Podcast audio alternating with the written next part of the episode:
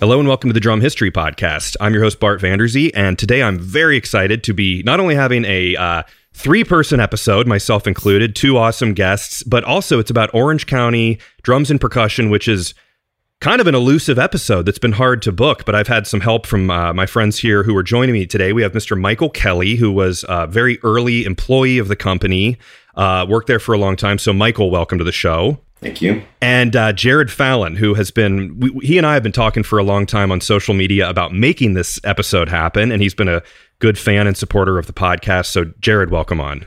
Thank you.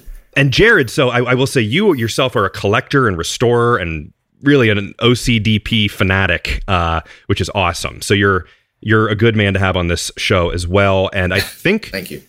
The way we'll handle this again, because I think having both you guys on is awesome with some different perspectives. We'll talk to Michael a little bit more about the beginning of the company because he was there, and then we'll hop over with Jared about really what filling in some gaps and the collecting and what happened in the later years of the company. Um, so there's a lot of cool stuff to to happen. Um, I feel like we should say right off the bat that there's some some very unfortunate stuff happening right now with Jeremy um, Berman, who who worked Orange County uh, and has fallen on some hard times. So this is odd timing that it worked out with this so close to that. But uh, we really, really hope he pulls through and and is Absolutely. and is feeling better soon. Yeah. That being said, all right, um, Michael, let's hop over with you, my friend, and let's let's talk about the the origins of the company. And we can kind of do it two ways. We can talk about your introduction with the company with Orange County, and then also really the origins of it uh, with Daniel Jensen and uh, all that good stuff. So I'll, I'll let you take it away. Well, I moved to Southern California when I was 15, and uh, soon after I got my driver's license, and immediately set out to get drum heads, and found a, a music shop called the Music House in El Toro, off El Toro Road in Southern California, and went in, and they really dealt with like rentals, like high school band rentals and stuff like that. So the guy that worked there was trying to dig out heads and finally was like, you know what, you, bro, you need to go across the street to Orange County Drum. They're literally one exit up across the freeway. It was actually Taylor Hawkins. So he was working, he was just a local shaggy haired Laguna Beach drummer at Wow. the time who hung out almost every day at Orange County Drum. So uh, I went over there and just as soon as I walked in, it was just like the first thing I saw was Daniel's massive purple kit with the 24 by 30 kick drum. It was 24 by 30, yeah, 24 by 30, 14 by 14 tom, 16 by 16 floor tom, 18 by 18, and 14 by 14 snare. All purple and black, all Paiste black vision cymbals, and just a collar lock rack. So it was just like I was blown away, and I knew like this is where I'm going to be. So I just pretty much went there every day and just begged them for a job, and just pretty much didn't take no for an answer. And eventually they sat me down and said, "Okay, you can work here, but we're going to pay you five dollars an hour, and we're going to pay you in drums because we can't pay you in cash." So I was like, "Hell yeah, yeah, I'm in." Yeah. So yeah, I sat down there every day and started out just like shining cymbals and assembling kits because it was just retail. I mean, they did like a lot of restorations and rewraps and re-edging and did some custom work, but it definitely wasn't wasn't the main thing they did. I mean, it was retail. So it was a shop. Like it was Oh yeah, it was a drum store. we had percussion. Yeah, it was. That's why it's Orange County Drum and Percussion. We had a full percussion room, a cymbal room with a sliding glass doors, and that was soundproof with all the cymbal trees. I mean, it was it was like a, a little retail drum shop, a badass one. But yeah, Yeah. and we dealt with all like the local pros from uh, you could say from like L.A. to San Diego, and just you know everywhere else. But it was just all the local pros. They knew where to come, coming to Orange County Drum. So it was just kind of like a, a local drummer hang. So Man. that was what was cool about it. Now, so that's kind of your introduction into the, the company and everything. Now, I'm sure you know a little bit more information about. Um, so, Daniel Jensen is the founder of the company, correct? Mm-hmm. What is? Can you give Right. us? Which Daniel is a busy guy. We've uh, I've I've tried to get. There's a lot of Orange County employees, and like I said, it can be a little bit elusive. Sure. But he he he drum techs with Travis Barker and a few other people, right? That are very uh, I believe so. I, I'm not sure what he's doing now, but I know he was with Travis forever. Okay. So, So, hard guy to get nailed down. But that being said, um, I think you you guys he wouldn't mind if you speak for him a little bit and kind of say say a little bit about the back history. yeah, I mean, I, I can really just speak on what I went through just that time that I was there up until probably 2006. You know, I was I started touring full time in 2000. So I would just when I would get off tour, I would go back there. I'd always fill back in, but uh, that's when Jeremy and those guys were really, really doing it, holding it down. But I was there like for the very beginning, like all the No Doubt stuff, the 311 stuff, the early Foo Fighters stuff, really when the origin of the company was starting, we were really working out the edges, working out all the marking, the badges. That's really when, other than the shark tooth lugs, and a lot of other designs came in later on, like Yeah. all the hybrid shells and all the crazy stuff started coming in. That that happened later on, but really, we the origin really happened at, at uh, Lake Forest on the Lake Forest location. Gotcha. And now, what year would you put that at? As like, as the transition from like a drum shop to a like to like the brand that we all see with like Travis Barker and like like becoming like Well, a it started to happen. It started to happen in Lake Forest. That's when we got 311 and No Doubt, and that was really that. Chad was our everything at that point in time. Yeah. He was our main guy, and Adrian obviously too. But uh, yeah, that was the, the main thing. And then when Travis came in, Travis still was with the Aquabats when we were dealing with Travis in the very beginning. You know, it was uh, you know, it was a it took a while before, and then he got with Blink, and so Travis in the very beginning wasn't our main guy. So that really, I would say, you know, once 2000 hit, you know, late 90s, 2000s, once he got with Blink, then that that's when that whole thing really started, and that's when I kind of started going on tour. So I wasn't around the shop as much at that time. Gotcha. Interesting. Yeah, that that man, that's just like that. Um, Orange County was like the perfect. I mean, three eleven, Blink one eighty two, no doubt.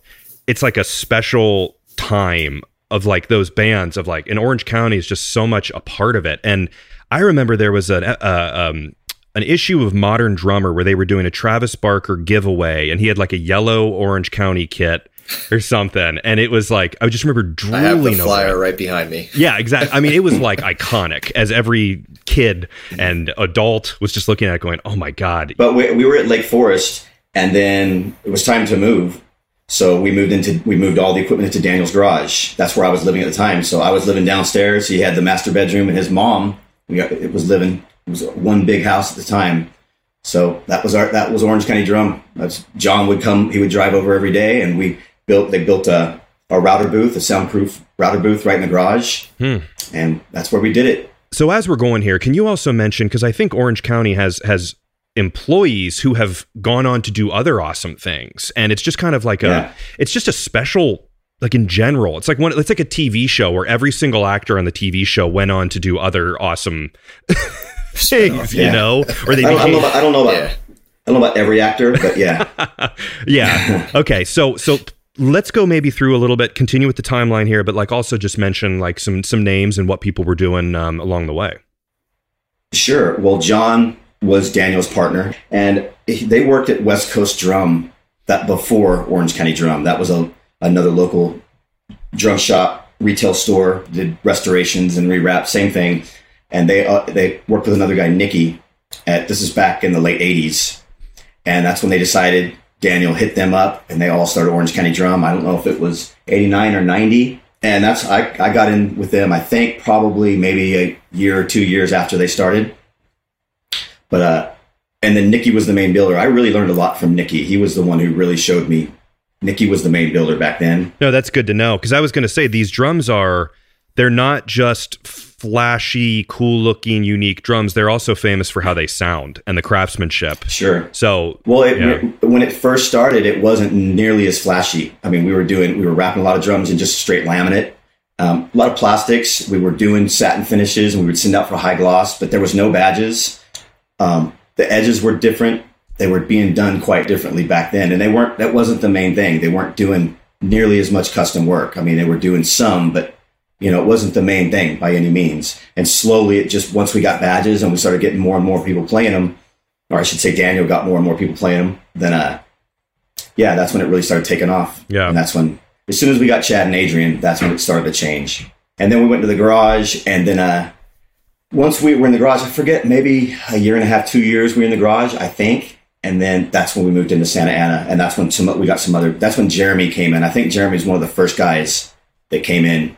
I believe so. gotcha. That's got to be a good feeling to be. I mean, it's a it's a classic like business story. You kind of you you you expand and you get bigger and you move into a bigger shop and you grow. And I mean, these are not cheap drum sets. I'm assuming that the the the quality Well, it went the up. went the, Yeah, the price went up throughout the years. Yeah, yeah. because I've got old price lists. I've got old price lists back when we were in the garage. Yeah. and it's like, yeah, people still wish they were that price. Um, You know? man, Yeah. I remember pricing one out. I mean, I was like 13 or 12 years old, going to the website, like, let me look at how much one costs.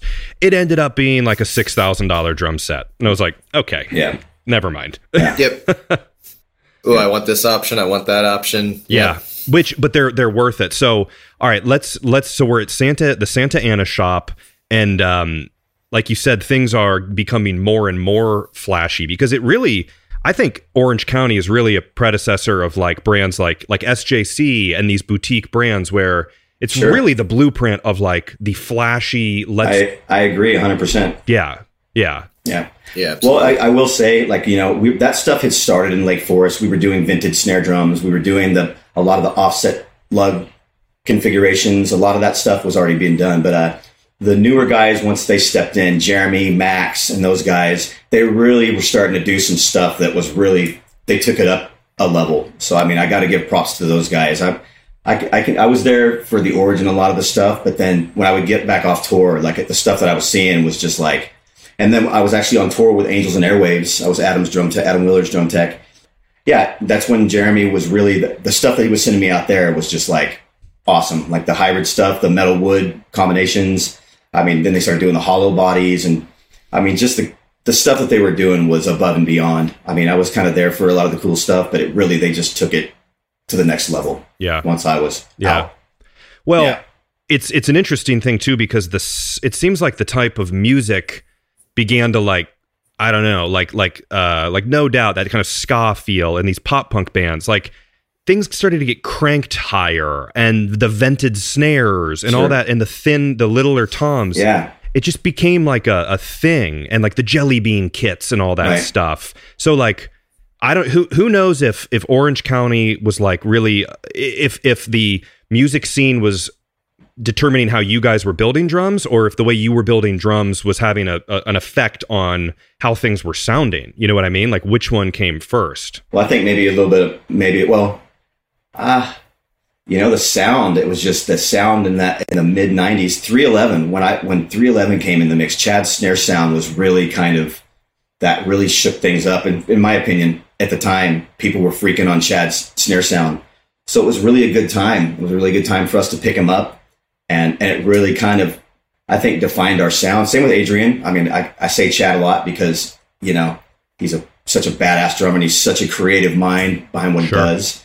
But uh, yeah, I don't know what which one came first. a little bit of both Yeah, to me, again, looking on the website, you obviously had your major label players and stuff, but you can't really, a business can't run just on making drums for like three mega artists. So at that point, you guys were also like Oh, custom yeah. shop, making things for everyone. Oh, we were, yeah, we did more work for regular people than we did for artists. I mean, at least at that time. And I think that's probably how it was even towards the end. I mean, they were always selling. I mean, especially towards the end, I'm, I'm sure internationally much more. But yeah, it was always selling to the masses. Now, was there usually a long wait time to get a drum set? In, in like the heyday of like everyone everyone wanting an Orange County kit, was it like a year out typically to get a kit, or how did that work? Jared could probably answer that more. I mean, back when I was, I mean, it was, it wasn't too long, but I'm sure probably towards the end when I wasn't there, I'm sure it was probably more like that. Yeah. I'm sure. I don't. Was that how it was, Jared? Yeah, I mean, it kind of varied. I mean, I remember reading things anywhere from like, you know, six to eight months. I know cats would order a kit and then immediately put it up on eBay and try to get a price out of it so people didn't wait. And then I knew that's probably why they sold out every time at the NAMM show That's Um, interesting. because people were just like, you know, that's the flashiest stuff they had. It was, you know, like a candy shop, and people were just grabbing it because, especially international, and I think that's why some of the craziest rare Orange County Yeah. stuff typically ended up overseas. Like that's usually when I'm collecting stuff. That's usually where I find the wow, what is that? I've never seen you. Right. They come over from Japan and just buy it up and take it home.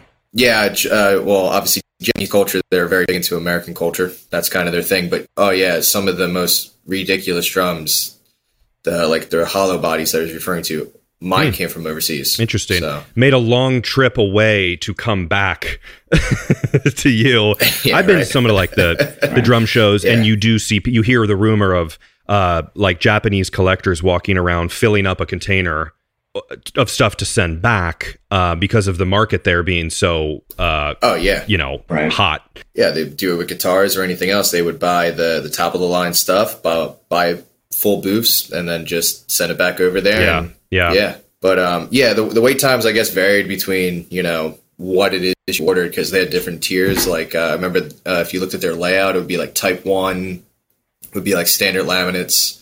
Type 2 would be like you know satin stains or just um or natural oil stains. Then like type 3 is when you start getting into the uh, the crazy paints and uh, sparkle glitter wraps and stripes. So i guess it depended on what tier you ordered or if you ordered offset lugs or powder coating whatever you ordered i guess would dictate how long it yeah. took. That's interesting you said powder coating because one thing i think i learned about powder coating because of looking at like orange county like like rims and I, I, before that i was like i mean as a kid i was like what the, the hell's powder coating. Uh, but now but i knew because i knew i wanted it. That's Yeah.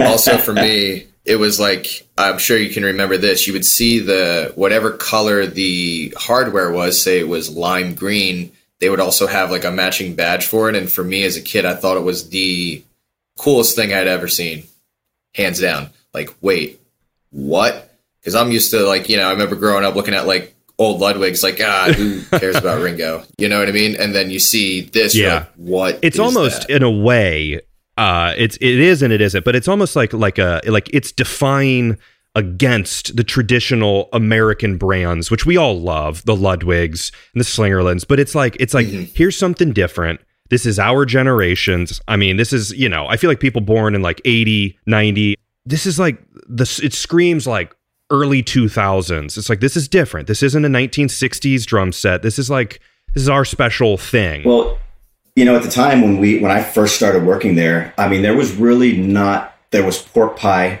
I was talking to Jared about this, but there wasn't really anybody doing anything that crazy. I mean, it was still drums were coming out of the '80s, so it was still the metal scene was still going. There was still big power toms, and Queensryche was still banging on the radio. I mean, it was still it was still transferring over. So Orange County Drum really came in right. They kind of were. They kind of found their own little niche at the time, I think, and that's why I think a lot of companies that came after them, you see, uh, they started kind of a trend. So it's like, yeah, I, in my opinion, they're kind of one of the first ones, if not. Well, I don't want to say the first, but one of the first ones to get in on that. Yeah. I mean, we've learned uh, we've learned from other. I mean, I've learned from watching other episodes. There's sometimes there's parallels where you figure out like who's the first to create uh, acrylic drums, and simultaneously Yep. you might have five or six people doing it. I don't want to say Orange County was the first, but uh, yeah, when you come to think of it, I think there might have been only a few cats doing custom stuff. I had never seen a big hole in a snare drum in my life before Daniel came up with the idea to put a, idea to put a hole in a snare drum. Which I mean, it came from a Yeah. the idea of a of a, a, a Ludwig Coliseum slotted snare drum, but you get that has to be eight inches, ten inches deep. You got to have high tension lugs on it. So the idea was kind of get that concept, and you can put on any size drum. Just put a big hole in it. So yeah before that, I'd never seen that idea. I mean, it was so just an example. Yeah. I, I think the Orange County Drum innovated that in its form that you see it as a as a large absolutely hole. which i all right so that's a topic we got to talk about is vented snares because i mean like let's all right so this is we're on youtube as well but let's let's maybe for people driving in the car describe you know if someone hasn't seen or heard of a vented snare either one of you guys uh what what is it what's the point of it you kind of explained a little bit about the history of it talk about vented snares You want me to take it, Jared? I'll take my take on it. Um, I mean, you're the. Um, I credit him for coming up with the 20 ply shell, but uh, essentially a vented snare. When you think air vents on a drum, most typically have one air vent, and it's only about a half an inch. Some are like three eighths. The vented snare that he's referring to are big, large holes, two and a quarter or two inches, all the way up to four inches, and there's typically, depending on the size of the drum, anywhere from you know four to. I mean, we've seen I've seen stuff yeah 100 vents on a snare drum. But uh, a vented snare is basically a snare drum with holes drilled into it, and it um, it's very dry, very loud. I would say you get more of No, the low, uh, not head sound. No low end. It's not warm. hmm. Yeah, it's it's kind of a unfortunately. Uh, I as much as I love the brand, I feel like it's it is a very one trick pony. But um, I think what did it for people is just the sheer volume and the the ghost notes and the snare because you hear a lot of the snare. Well, the, the inside, Like the inside not of the lot of snare sound just goes out. So, like if you're looking at the side of a vintage snare drum, you're looking straight in at the at the underside of the snare wire. So it's literally just projecting straight Yeah. out. So it's just a really exaggerated snare sound, Yeah. basically. And it looks cool. Yeah, It does look cool, and I think uh, the timing of it. I think a lot of artists um, and uh, uh, maybe producers kind of got along with like uh, I would say like Limp Bizkit, Staind, those big bands when they started to make a break. I think they really started propelling that. You know what I mean? Wow, these things can do some crazy sounds. Because or like I think one of the most iconic ones that people remember is um, Deftones. When you hear Abe, anything off White Pony, you hear that snare sound. Yeah. you can't forget it. Yeah, and I mean collectability wise, I feel like it's like uh you know, people who are snare collectors would want to have one because it's kind of like a what is that? You know, like I, I need to have. And but you said there's a hundred on some where I've seen that where it's like Swiss cheese. I think I think the one we did had I think it had 42 holes, Wow. I believe. I think it was a burgundy satin finish, but that was on Lake Forest. It was one of the Yeah, something like first ones we did, and it was just Swiss cheese, like you're talking about. Construction wise, is that just get a you know a, a round get like drill it out, drill it out? I'm sure there's some more precision to it, but what would the construction process of something a vented snare be like? pretty much just drill it out. And uh, there's a Yeah. tool that they use to to sand it, Uh-huh. Sand it, and it basically just we when we first started doing it for the first few years, I forget how long. Everyone was hand drilled, hand filed, and then hand sanded. What you have to start on one half, work the half, go from the inside, and flip the drum over, do the other half, hmm. and shape out the flares inside and out. But it was all hand filed and hand sanded Wow. just all the way to the end, and then hand lacquered. And then another tool came in later on into the mix that really kind of streamlined it, made it way better and way faster.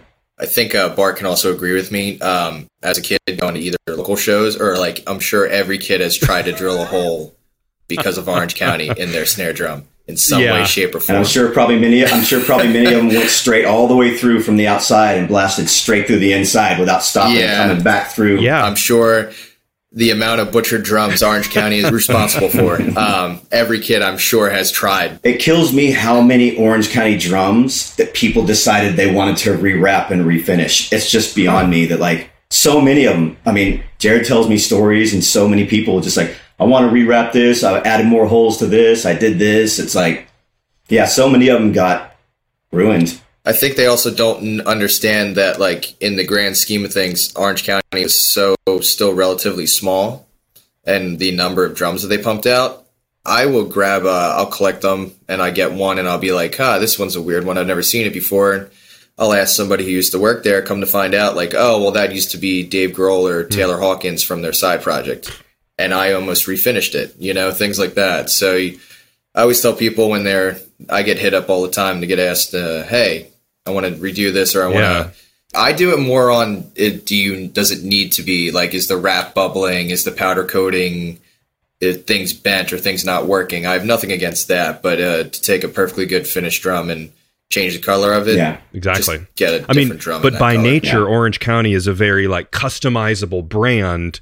So I guess the people who are buying them like to have custom customized things that are really unique. But I guess it's different if the original brand is customizing it. Well, it's like it's like buying a vintage car. It's like buying a vin- having a vintage car or a vintage anything and completely repainting it, putting new bumpers on it, changing the interior color. It's not original anymore. It's not. It's you've totally killed its Yeah. value. So the most valuable vintage anything is the ones that are all original, original paint, original condition, preserved. Yeah. You know, that's always going to draw the most Yeah. money. Let's hop back on kind of going through the history of the company a little bit more with so we were at Santa Ana just just checking in about how many drums Orange County was really producing like in a day or a month. Like how many drums were being cranked out um because these again are like hand built drums. These are not mass produced what was uh maybe at its heyday what like at the prime like 2000s is that fair to say that that would be the like what would be the peak I would say, yeah, I would say mid two thousands. Okay. I would How say, many yeah, drums were mid- being cranked out a day? Drum sets, snares, whatever, at its peak. Well, I can't speak too much on it because I was, like I said, I was really touring a lot at that point in time. Early on, it was more like I would build a snare drum from start to finish. I would cut the, I would cut it out of the tube, eh, do everything all the way to the point of assembly. And that's really how I like to build drums. But you know, that's you can't do that once you start really cranking them out. That's just not yeah. what you can do. So when I started coming back in the 2000s, when I would get off tour, when I would go back, it was getting more more of a not mass production feel, but a little bit more of a, a factory yeah, type assembly of, line. Had, I would go back in and they just had me, yeah, they just had me doing vents. I would just sit in there and just grind out vents and vents and vents, and that's just hand me a snare, just do the vents, pass it on. It's just all I was doing, and I, and I wasn't enjoying it at the time. I was complaining about it, I'm sure. But, uh, but that's the like yeah just but that was getting more like yeah. they had to be like that i mean that's the way it goes yeah. in any company that's that's you got to have departments yeah. and that's what you do in that department and that's and they started getting more but it wasn't ever fully like that. But it was. I mean, I don't know what they were cranking out per day, but they were definitely moving a lot more when I was going yeah. back later. Jared, any insight on that? Because I'm sure you've followed like serial numbers and things like that. Of ironically enough, they yeah. don't really have serial yeah. numbers. oh, that's good to know. So okay, that, that's the other thing is I was about to say is it's almost I've tried because I've been asked this before. And I'm sure even if you would ask Daniel or anybody else who was there for a very long time, I don't think anybody knows the answer to how many drums no, were actually yeah. made. it's kind right. of a guess. Um, yep. I there because again, like Mike said in the beginning, they didn't even have badges on the drums. It wasn't really, I don't think, thought out that way. Like, oh, yep. we're going to be doing this for quite some time, and it's going to take off. So they literally just had a local trophy maker make badges. Everything was always local to where they were. Yeah, his name was his name was Lou. And I, I honestly, I can't speak for Daniel, but I honestly don't think when Daniel started Orange County Drum, he realized what it was going to become. I don't know. I don't know if he necessarily had the the vision to say this is what I mean. Maybe he did. Maybe I'm wrong, but it sure. definitely seemed like it unfolded as time went on. I mean, I think he was just wanted a badass local yeah. drum shop, flying by the seat of your you know, pants, yeah, and wanted to work with John and Nikki, and he was young at the time, so I'm not sure if he realized yeah. what it was what he was creating, but uh, it definitely unfolded into that. That's what I mean. I'm sure it was an afterthought to be like, hey, let's put serial numbers on these if somebody calls or wants to match up something. Right. You know, I don't think they thought that far ahead because I can't tell you. I mean just when I think I've seen everything, somebody will post something for sale and I go, where was this thing hiding? Or like, I've never seen that. Not that they'd had catalogs and they had, you know, their website, but they weren't very, um, it wasn't like internet was now where you have to post every day on social media on like yeah. Instagram, like your latest build or something. I think they were just rolling these things out, not really thinking, oh, well, we should have taken a photo of that. Too late now. Um, so I you're, don't think you're just working and working yeah. and working. Yeah, at the time, at the time, I mean, it didn't seem like I certainly didn't realize that it was going to be what it became. I mean, when I kind of found that Orange County Drum group on Facebook later on, like I was kind of shocked. I was like, wow, there's people that are this into it and like it's a thing. Like I just I was out of touch. I kind of was going through my own thing for a long time, so I just wasn't. I didn't know what was going on with the company. But yeah, at the time, back in the early late 90s early 2000s i certainly didn't realize that it was that it was something that was going to be iconic and that was going to be people were going to be talking about probably forever. It was going to be part of drum history. No idea. Yeah. Yeah. It 100% is a part of drum history because it's like it's just its own category. Um and who designed the logo well, Daniel and those guys had the, the O, the C, and the D and the P. That was them. I'm not sure. I'm sure probably Daniel and John. Because it's iconic. Yeah. I mean, that, on the right. front of the drum set, that like how right. it all fits into each the other. Circle, yeah. It seems obvious now. You go, oh, these letters all kind of Russian doll into each other. But it's like, you know, that had to take some thought and some designing. And uh, it it is it's cool. It fits. I don't know. It feels California, if that makes sense. SoCal, SoCal. I think at that at that point in time, Daniel Daniel was really the visionary behind the whole thing. I mean, Daniel was really really into it. That was his life. That was his passion, and uh, he's really he's really the reason why they got the people that they did. I mean, he's he he's got the gift of gab, so he you know he really got out there, and he's the one that got all these artists and got these people to be into his company. I mean, I, I give props where props are due. I mean, he really kind of it's really yeah. he's the one that kind of generated the whole thing, turned it into what it was. You know, thinking along the lines of, um, you know, hey, it's going to be this massive company, but everything was like, oh, powder coating. We got a guy down the block who does that. Uh, trophy maker. So Lou was right next door. Literally, like he shared a wall Yeah. with us. So you walk out our front door and you walk into Lou's Wow. the trophy shop, and we just went in there and said, "Hey, can you engrave us some little badges?" And he was like, "Okay." And then actually, this this right here, when we were designing them, we uh Daniel and I were like, "How big can you make it? Like, what's the biggest size you can make?" And he was like, "Oh, I think I can make it like six by 12. And we're like, "Make us two of those. We need two." Just and so I kept one, and Daniel That's kept the other, and that's that's what that is. Yep. And to describe But- for the audio folks, he's got an awesome, like a jumbo badge. Yeah, it's like a badge. plaque. Yeah, the badge to end all badge. yeah. It's like a plaque. Yeah. It is a plaque. It's Yeah. a trophy. yeah.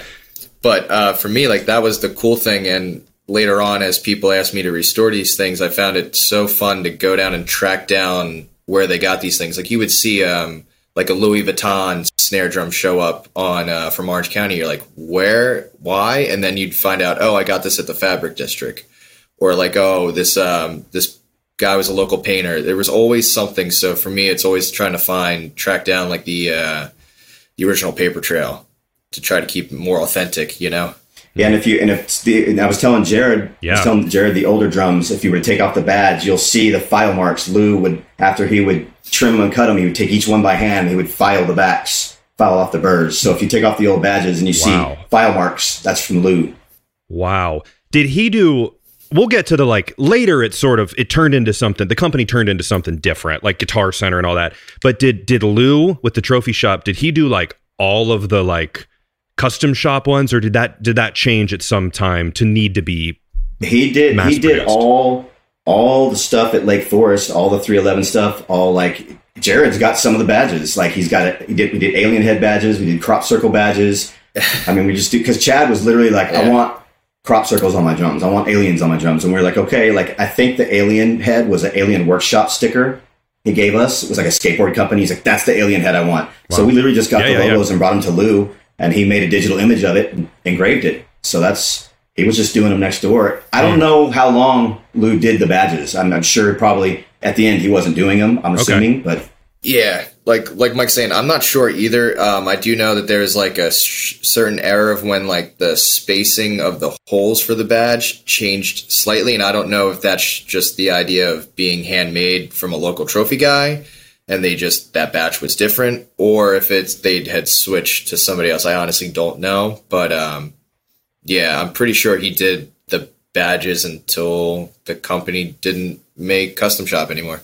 yeah, I don't know. Lou Lou was Lou was really old, even in the late Yeah, I don't '90s. know. Lou was like in his 80s. So I don't know. I don't know if Yeah, I Lou, don't know. wow. I don't know if Lou was making them towards the end or not. Yeah, so that's what I mean. We don't we don't know.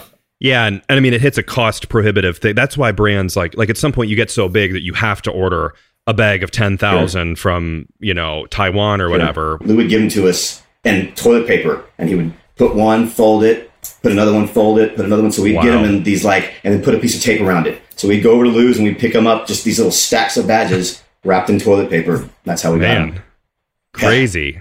I just love that. I mean, it's like it, you're making drums for some of the biggest drummers in the world, but I guess that's that attention. It's just like this cool, like, just dudes is a good way to describe it. Making these drums, you know what I mean? Again, it's like SoCal guys making drums. It, it's a, it all has a vibe to it. Oh, Everything. Well, at the at, at Lake Forest, like I mentioned, we had a we had a rehearsal room that they did lessons. They did drum lessons. So we had like several instructors that did lessons in there. So we'd have kids hanging out in there doing lessons. And like Taylor came in one day with a cassette tape and he's like, dude, I got to audition for this. Like he couldn't even pronounce it. Swear to God. He was like, Alanis Morris. I don't even know, bro. But he, he literally sat in there and rehearsed for Alanis Morissette for like a month straight. So I was like building drums, listening to Taylor slam out the parts in our little rehearsal room. Like it, it was just a local hang for all the, I mean, every, like lunch was a, was a deal. Like everybody would want to eat lunch with us. So like any given day, Yeah. there would be like our whole workshop would just be full of drummers,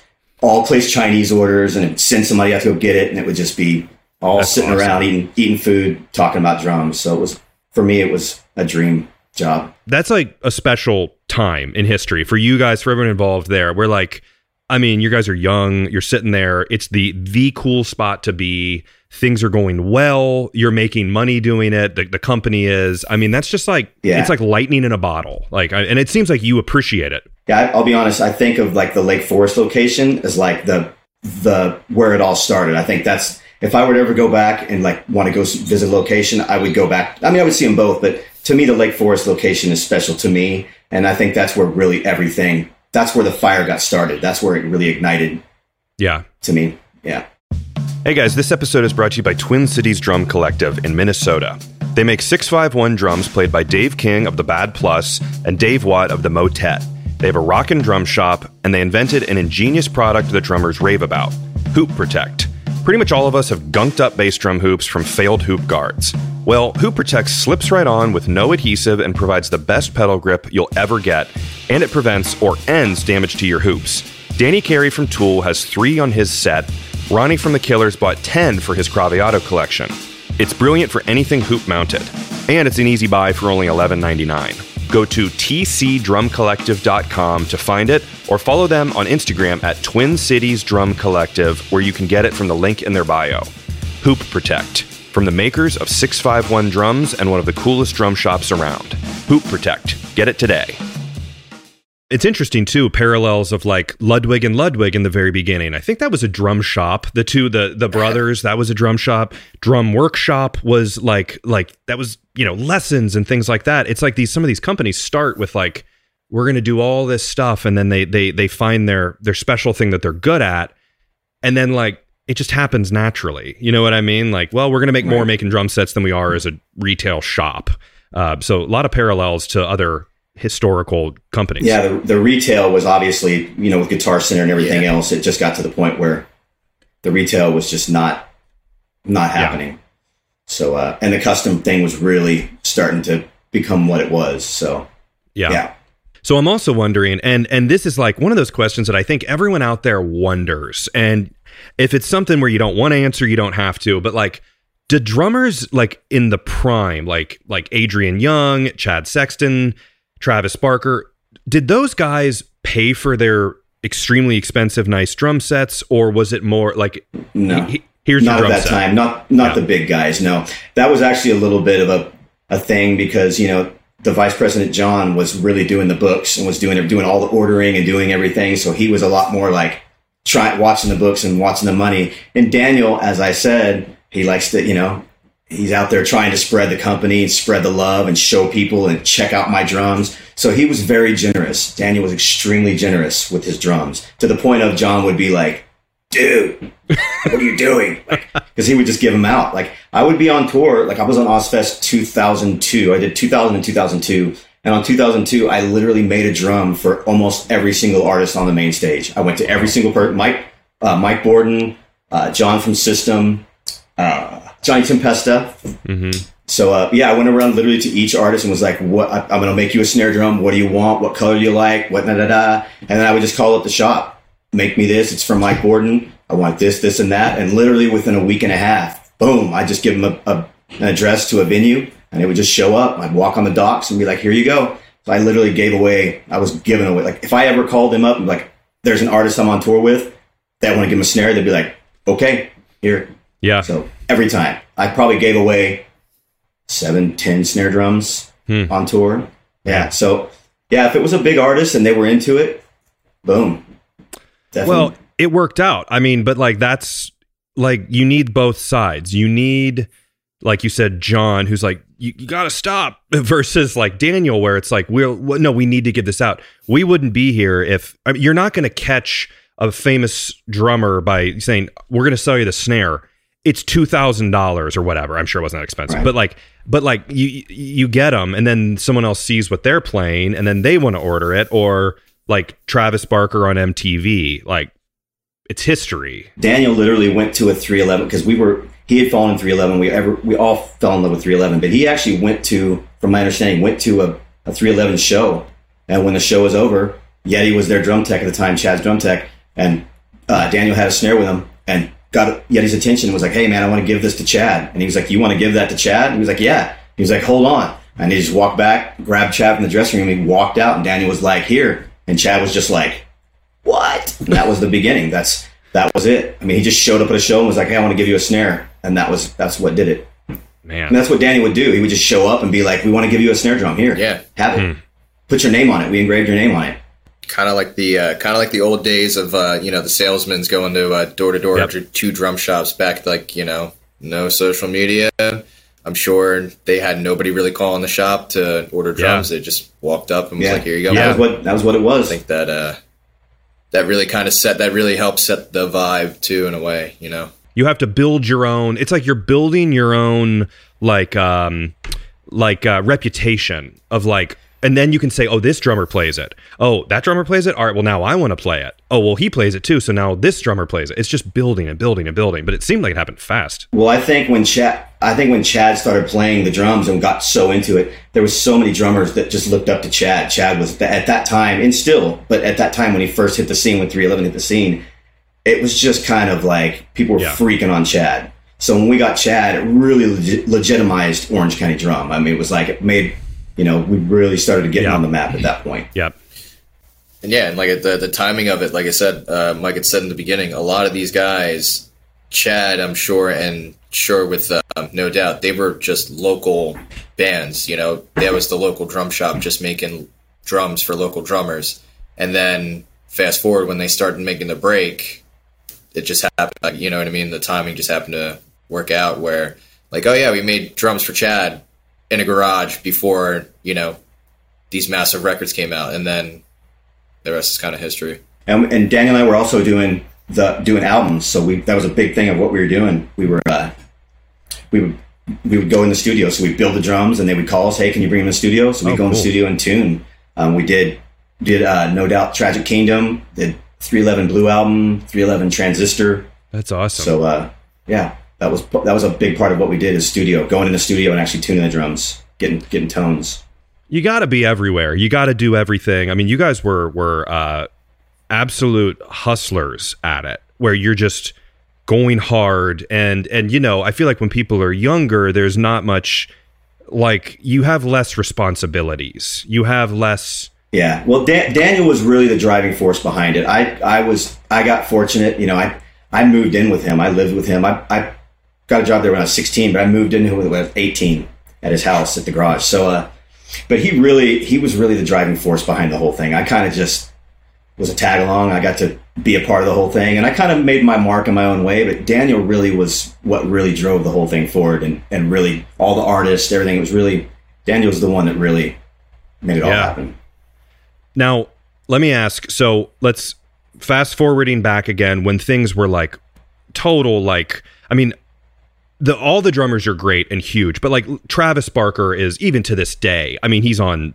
I mean, he's with the Kardashians and stuff. It's yeah. mega. Yeah. So, was there a point at the peak of like Orange County madness where things were starting to like get out of control for you guys, where it was like hard to keep up with the demand and like like this is crazy. How do we how do we do this? Where you needed some like business help or anything? Did it ever get a little like whoa, like we're uh, over in over our heads here? Um, again, I can only speculate on this. Uh, don't hold me to this, but um, the way that they had set up their business model, I'm sure you remember from looking at the website back in the day. You could essentially price out what your kit was.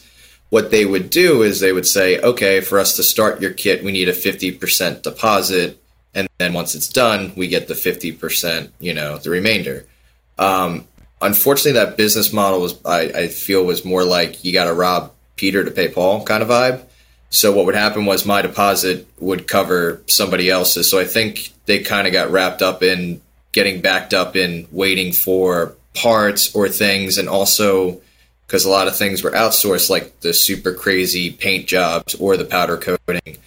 If they quoted a customer X amount of dollars and the painter really stuck it to them, it is what it is. Um, so I think there was a lot of issues with that. So I don't. I, I think maybe got overwhelming as far as that. But uh, again, I was not there, so I do not know. There was a little bit of that when I was working there. I mean, it was always there was there was times we would have to steal parts off other yeah. snare drums to complete other snare drums. I mean, this is this is way back in the day. So I mean, it was always we were never business first. I don't think any one yeah. of us were ever like good business people. I mean, it definitely like you know at least speaking Daniel was. I'm not going to talk about Daniel, but uh, yeah, he was sure. really all about dealing with the artist first and foremost. Yeah. And John really kind of was running things business wise for the most part. I mean, obviously they were collaborating, but and I think probably they could have used at, at many times probably could have used a really good business person, but yeah, I'll say that I'm, you know.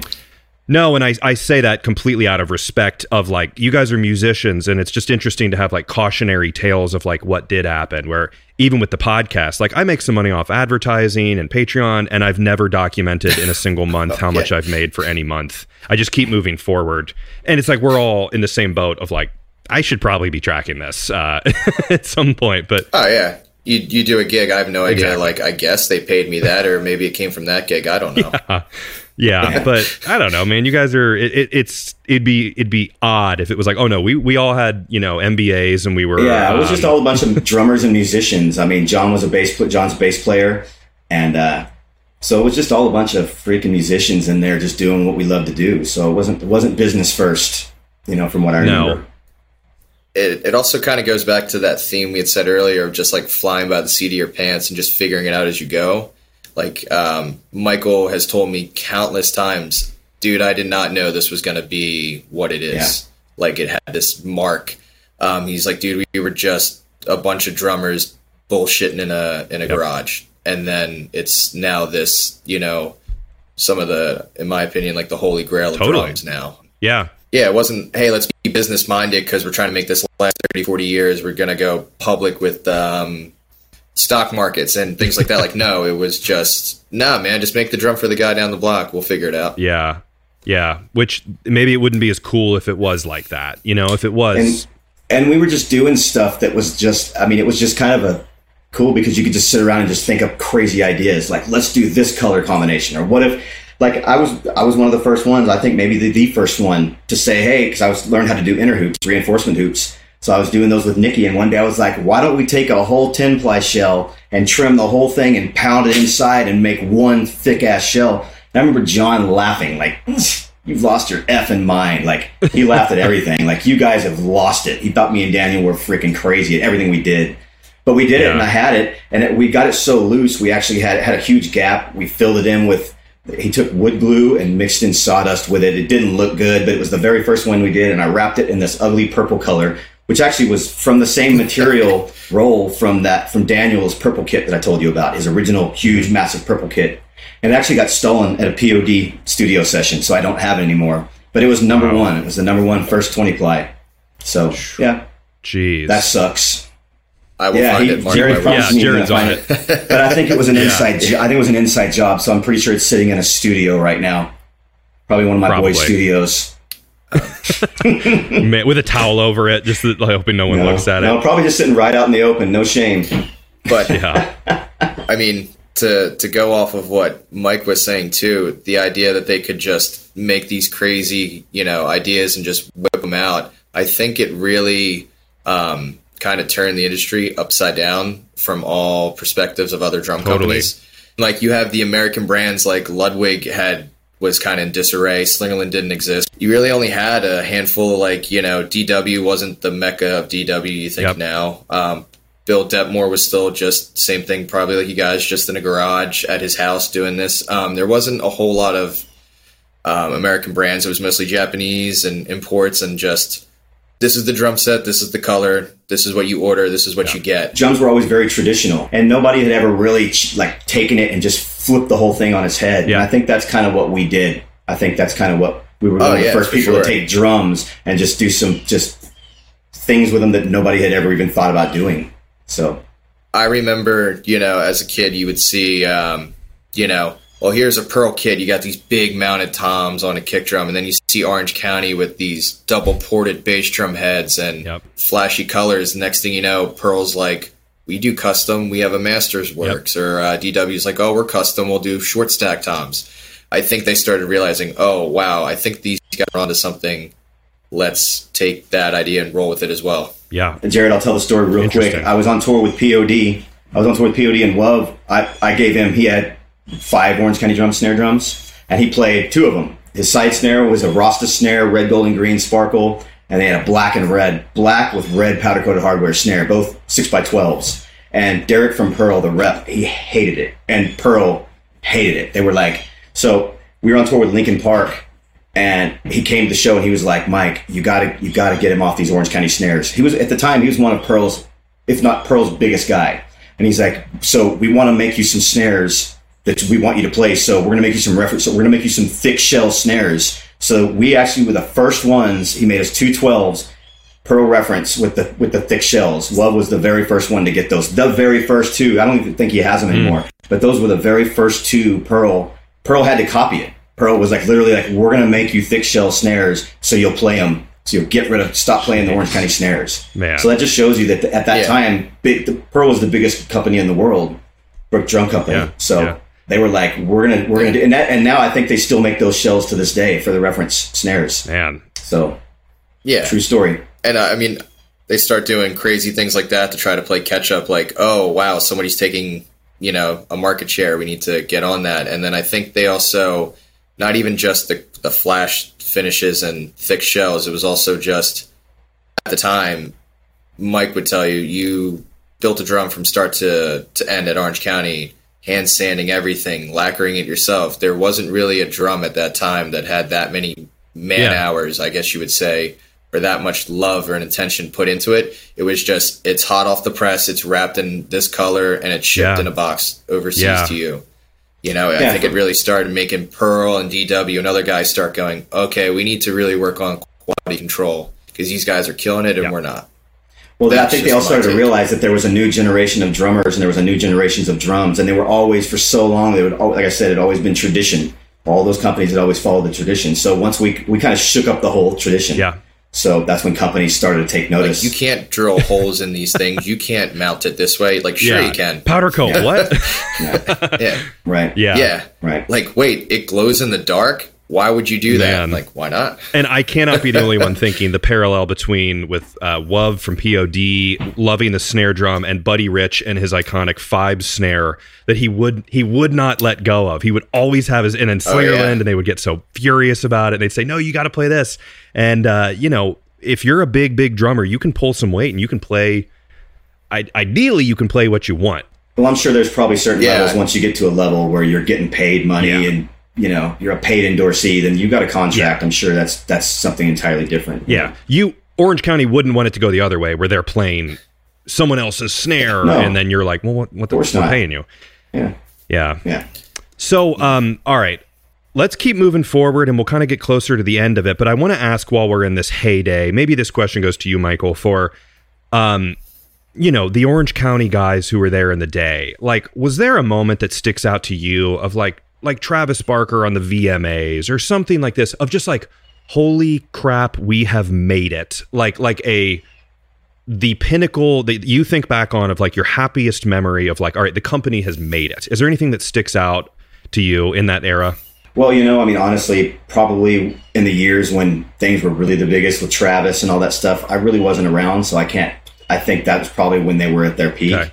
But for me, you know, having at the time having Chad, Adrian, and Taylor from Foo Fighters at the time, yeah, that was really for me. That was that was the coolest thing. I mean, I think the company went on to have more success and, and more popularity, and I I don't think I was around. I don't think I experienced that as much. But for me, it was just I always look at those early days when when the when everything was cultivated. That's to me that was the most special time, and I'll always if, when I think back, if people were to ask me like, "What's the most special time in Orange County drum history?" I wouldn't say the later years. I would say the early years. Okay. Just maybe that's because I was there, but that's when everything really.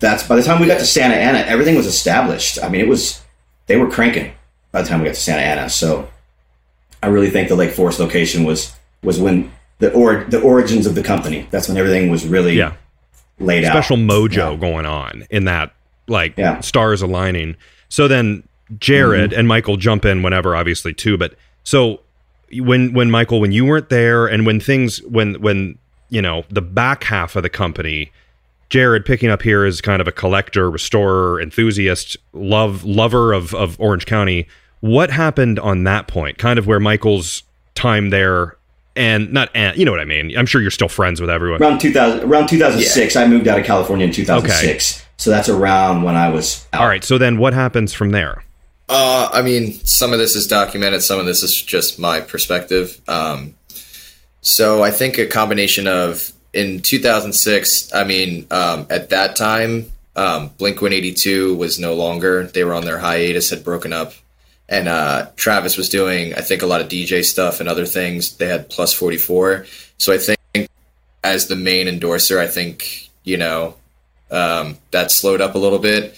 Also, you start looking at um, Daniel and other guys like Mike and guys who were around the shop in the beginning, like even Jeremy, they were now out on tour with other people. So you didn't really have you know the guys in the shop like that that used to be there to really hold it down or buckle it down. And I mean, not, um, let me just say one thing real quick. Uh, in my opinion, it, it, really would have been good. Daniel was busy, and I, obviously he was doing his thing. But I think if Daniel had been able to be around the shop more and be more hands on with it, I think possibly things could have been a little different. But you know, he really got got caught up in what he was doing, so it was all being run by other people. You know, he wasn't able to you know, he wasn't able to sit down there and really run it directly, probably the way he should have. I think it could have been better if he was able more. Sure. But whatever. Carry on, Jay. Yeah, yeah. Good, good, good point. Yeah. So, no, yeah, he makes the point. But yeah, uh, essentially there's that. And then just so many factors that were piling up. Um, you had a lot of um, quote unquote custom builders popping up overnight, it seemed like. And they were taking not also the just, you know, the idea of the ported heads, and I feel like I saw a square badge on every drum for you know ten years, just trying to the double ported bass drum heads, just really trying to cash in on the Orange County thing, and people were kind of taking the yeah. business model as well. Um, you look at that, you also have outsiders, you know, that I'm sure were probably maybe not the same quality of work, but doing it cheaper, making the same kind of vibe that you could get. Hey, you don't want to wait eight months from Orange County, I'll make you one, and then you have other these other companies sprouting out.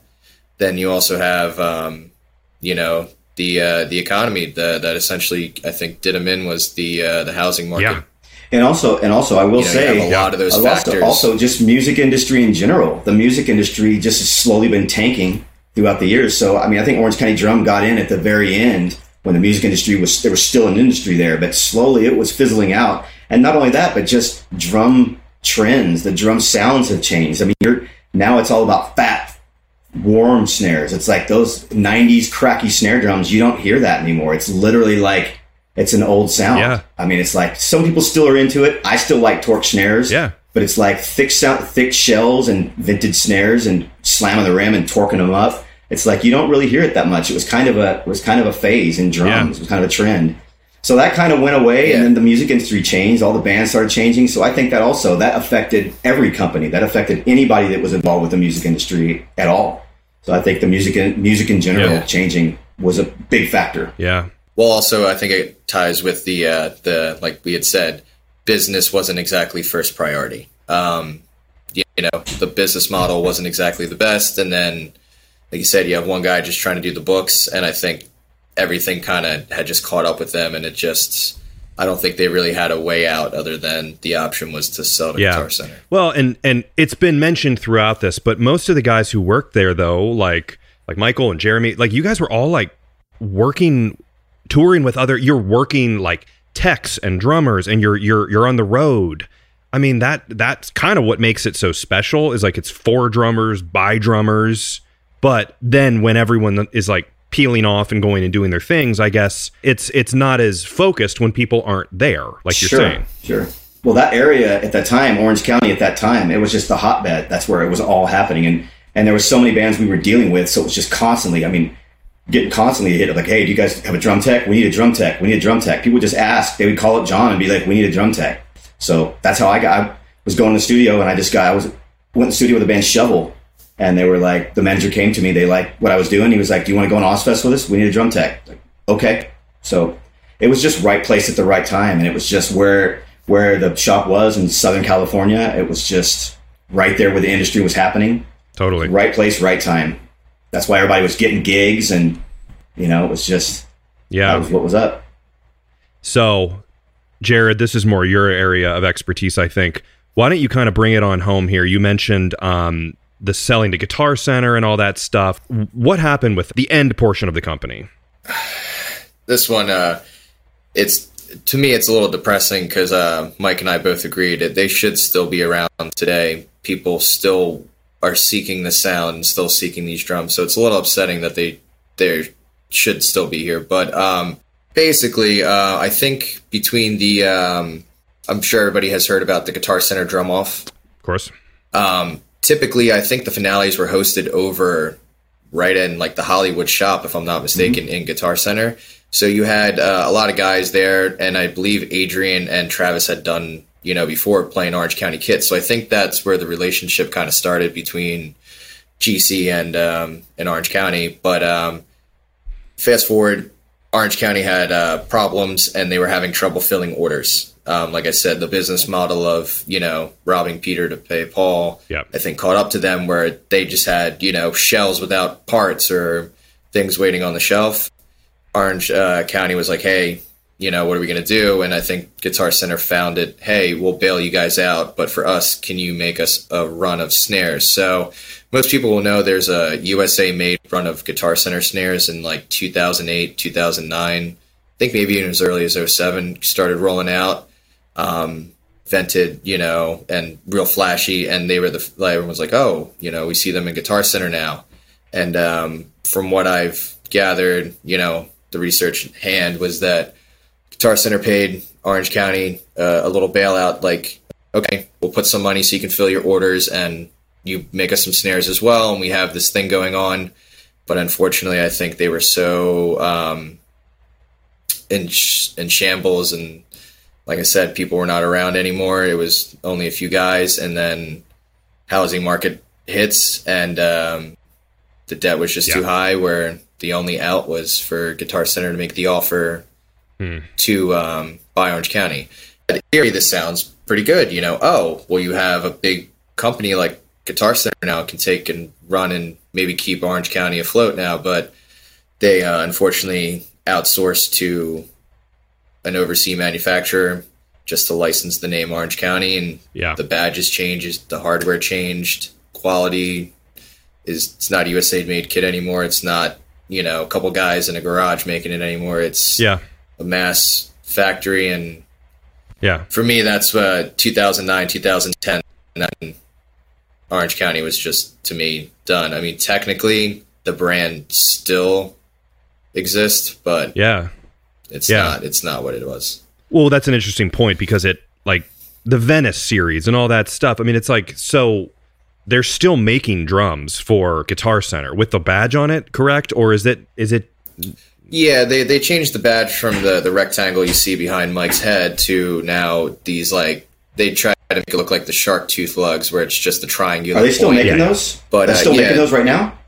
Uh, no. So without diving too much in, careful of the legal aspects. Um, I believe 2015, the contract for the manufacturer of those drums stopped. So whatever Guitar Center has in stock at their stores or Musician's Friend is what's there. I don't think they've made any since. Interesting. But, uh, but yeah, I mean, they're still technically around but you don't see you don't see anything new rolling out. Like if you look at a Guitar Center, you know, mail-in pamphlet yeah. or, or, the magazines that they have, you don't really see like new exclusive to Guitar Center. There's nothing really been rolling out in the last you know few years. Now, when you see a guy like Travis Barker or someone playing with like Machine Gun Kelly, like a modern like you know something that's happening like now, and he's playing Orange County.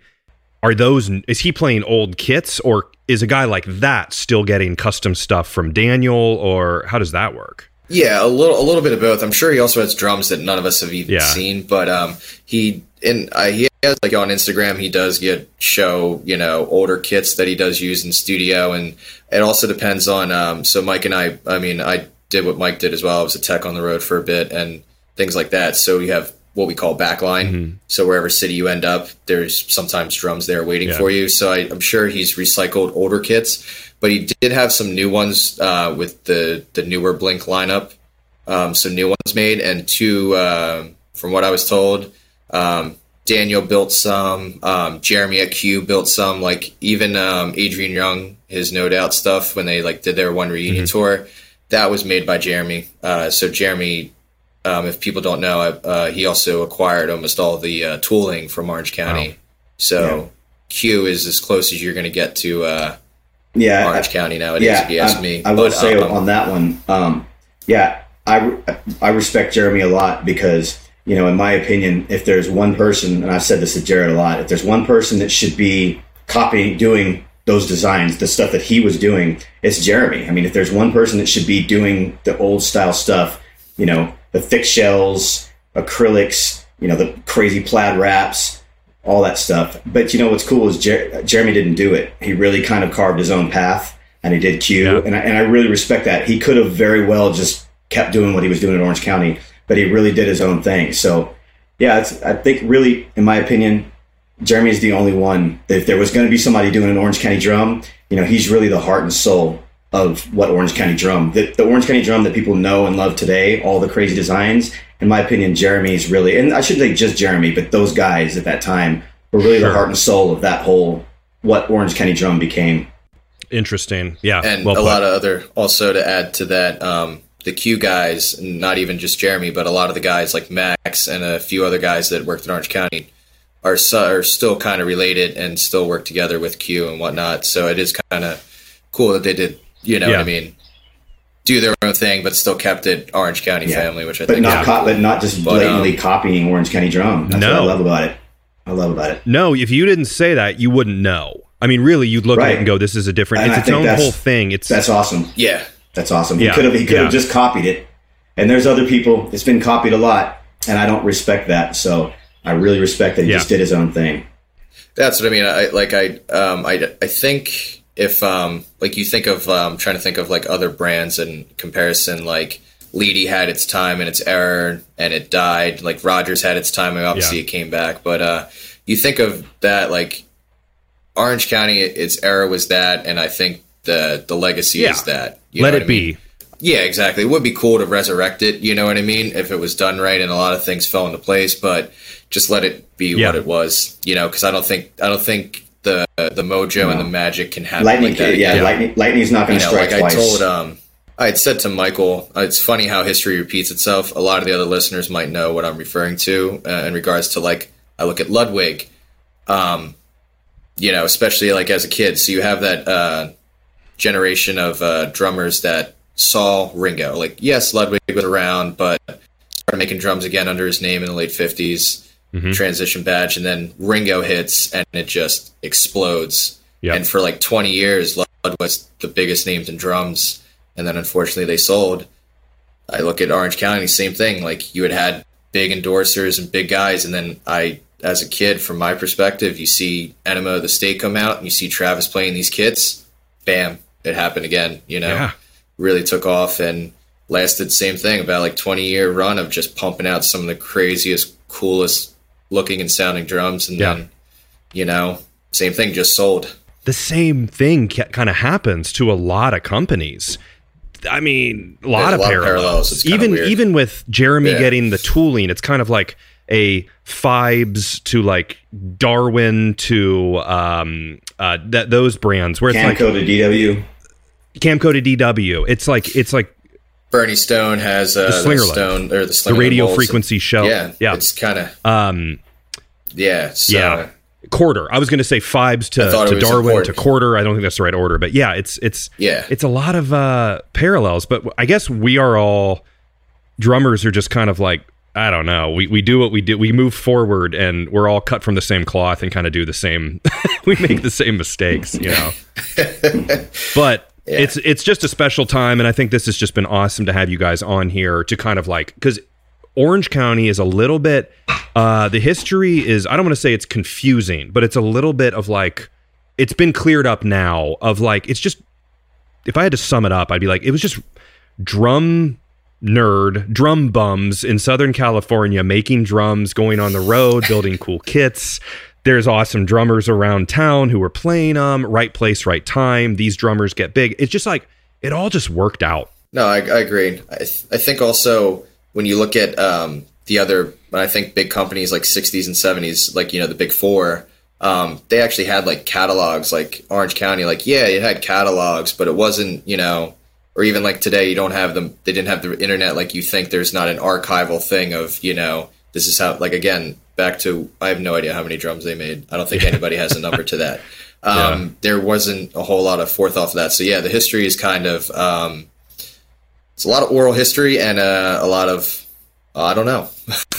yeah, but, but you know, uh, we'll piece it together, and maybe if people out there know something or want to add something, they can like comment on the episode on YouTube or whatever, or email in, and I can post about mm-hmm. it.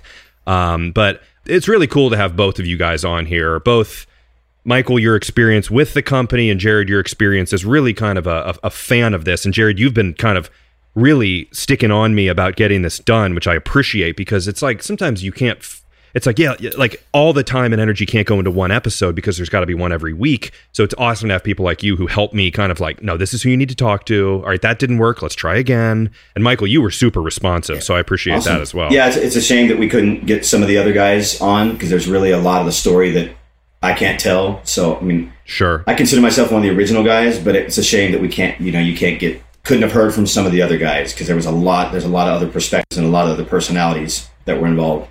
Yeah, like I mean, going back real quick, you had plenty of guests on, like Rob Cook, where these guys, some of these guys are just diehard fans of a particular brand. This was a big part of my life as a kid. You know, without, I don't think without Enema of the State, I don't think I would have even decided to pick up a set of drumsticks. Yep.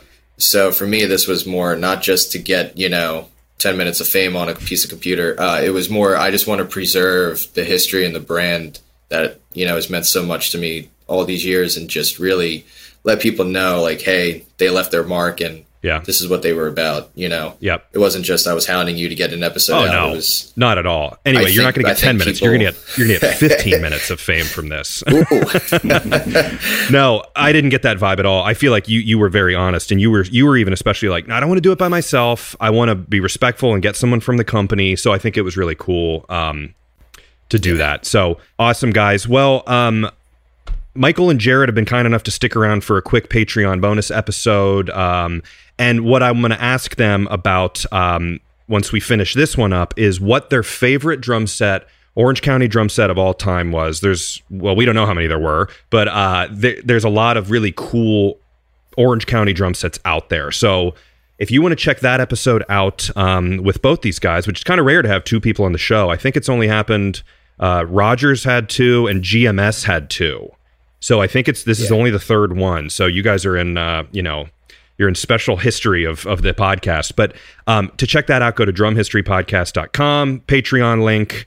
Uh, click that. You can join up, two bucks a month, get the uh, bonus episodes, and I really appreciate uh, everyone who does that. But um, do you guys want to plug anything as we wrap up here on the main episode? Um, starting with you, Michael. Anything you're working on that you want to kind of tell people where to check you out and all that stuff? I'm actually starting a custom drum company, Kelly Drums.